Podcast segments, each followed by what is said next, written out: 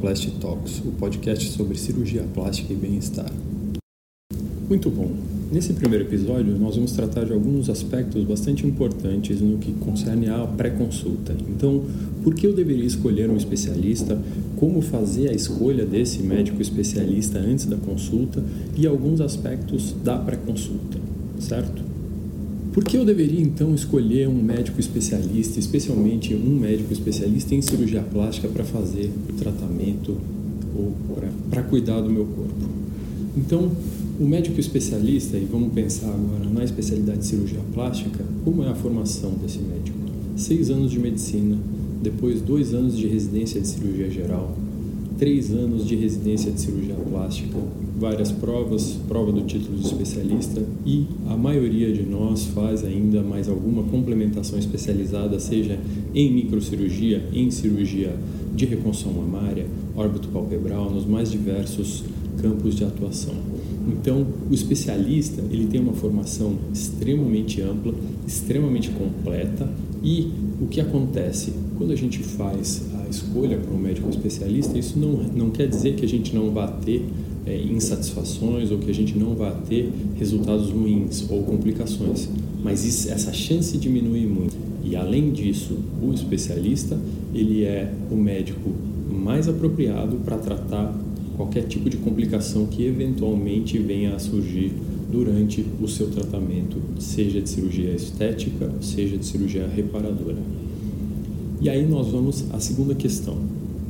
Como eu faço a escolha de um médico, seja ele cirurgião plástico, seja ele qualquer outro tipo de médico? Então, a primeira coisa que nós devemos fazer é entrar no site do Conselho Regional de Medicina e ver se esse médico ele tem a especialidade registrada. Então, somente os médicos especialistas podem registrar a sua especialidade. Então, nós fazemos essa busca, essa pesquisa no site do Conselho Regional de Medicina do estado que a gente estiver.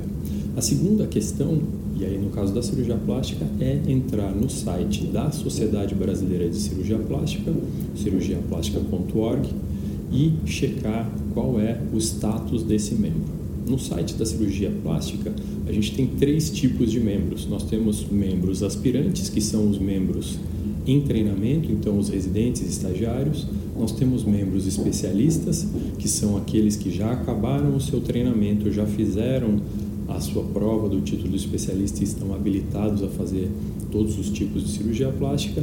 E nós temos também uma categoria a mais, que são os membros titulares, que são aqueles que foram a, a um passo além e também é, fizeram uma outra banca e são aptos para cargos eletivos e para dar aulas em congressos oficiais da Sociedade Brasileira de Cirurgia Plástica. Uma vez que a gente tenha feito a pesquisa no site do CRM e também no site da sociedade, nós podemos ir ao Google, checar se esse médico ele tem um site, se ele gera conteúdo, é, né? aí nós podemos fazer uma busca, nós podemos buscar opiniões de outros na internet, certo? É, nós também temos uma outra plataforma que é basicamente usada pelos comitês de pesquisa, que é o CNPq, no qual nós podemos checar se esse médico ele também publica alguma coisa, se ele tem algum campo que ele estuda mais, ok?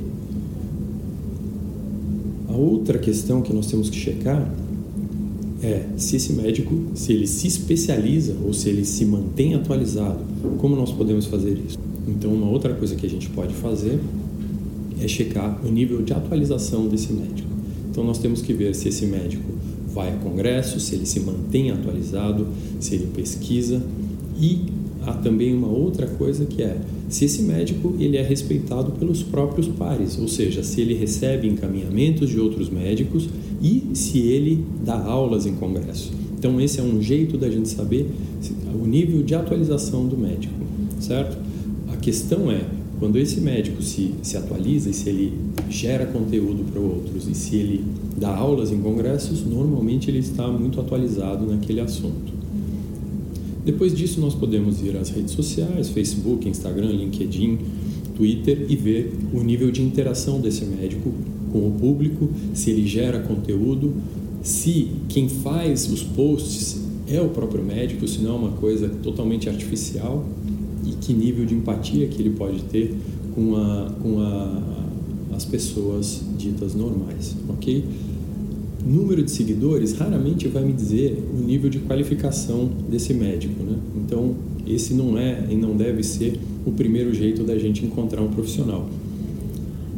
Depois disso, a gente vai fazer é, enquetes ou a gente vai perguntar para pessoas que já trataram com esse médico e aí ver como que foi, o que, que aconteceu na consulta, como foi o tratamento, se elas foram bem atendidas, como foi a pré-consulta, como foi a, a, todo o transcorrer do tratamento, se houve um suporte, se ele foi atencioso ou não. E aí sim, nós estamos prontos para começar o processo da pré-consulta.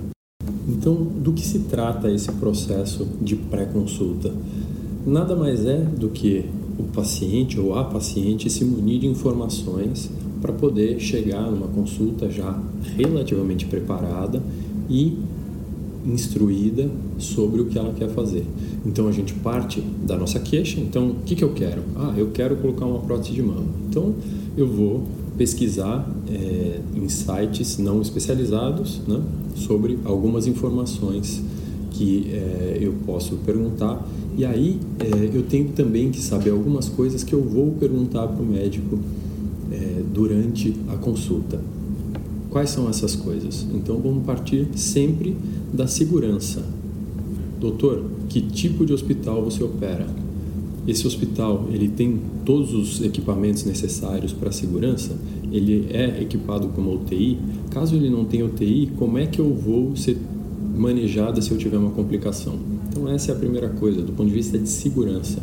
Esse é um hospital feito só para procedimentos de cirurgia plástica, um hospital geral. Eu tenho um nível de infecção muito grande ou, ou não, certo? Então, primeira coisa é a segurança.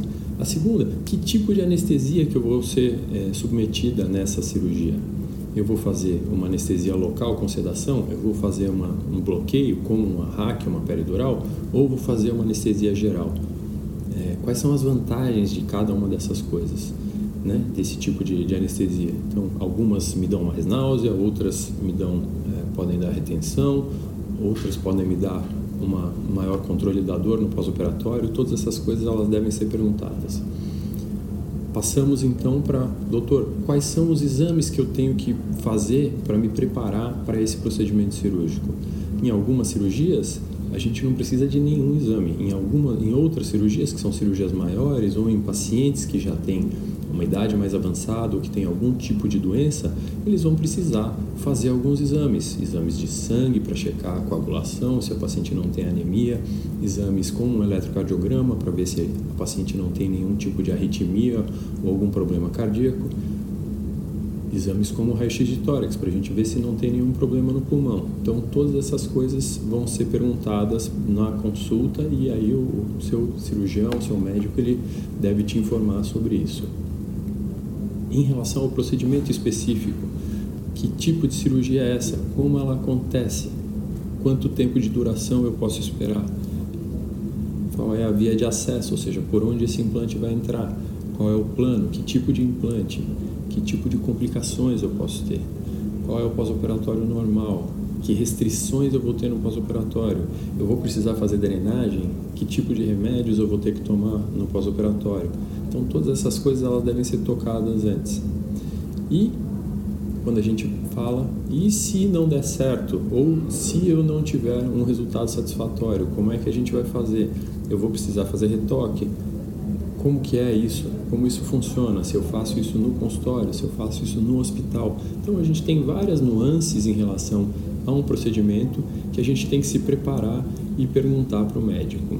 Outra questão, essa cirurgia é uma cirurgia que o senhor faz bastante? Quantas cirurgias você faz dessa por ano? Quantas você já fez dessa? Certo? Você tem algum tipo de publicação nessa área? Você dá aula nessa área? Você é referência nesse assunto? Os outros médicos te encaminham pacientes para tratar desse assunto? Todas essas coisas elas devem ser perguntadas. Por quê? Quanto mais informada é a nossa decisão, mais tranquilo é o curso pós-operatório de qualquer cirurgia. Então a ideia dessa busca nossa ativa como pacientes no pré-operatório é o que? é que a gente vá munido de informações para fazer uma pesquisa ativa e para a gente conseguir conversar com o médico, não de igual para igual, porque a gente não tem esse tipo de, de conhecimento, né? E essa é outra coisa. Nós estamos buscando todas essas coisas no pré-operatório, no Google, e muitas vezes nós não temos filtro, não temos capacidade de filtrar essas informações. Então, a consulta, ela não é uma inquisição para ver se o médico ele está atualizado, se ele sabe isso. Né? A consulta, a ideia da consulta é que a gente cheque as informações e que a gente possa fazer decisões cada vez mais informadas e ter um pós-operatório cada vez mais tranquilo, sem surpresas, sejam elas agradáveis ou desagradáveis. Tudo que a gente quer num pós-operatório é que a paciente fique encantada com o resultado e que como foi mais tranquilo do que eu esperava, não o contrário, certo? Bom, essas eram as coisas que eu queria falar sobre a por que escolher um especialista, sobre como escolher um médico e mais ou menos como fazer uma pré-consulta e se preparar para isso. Espero que vocês aproveitem.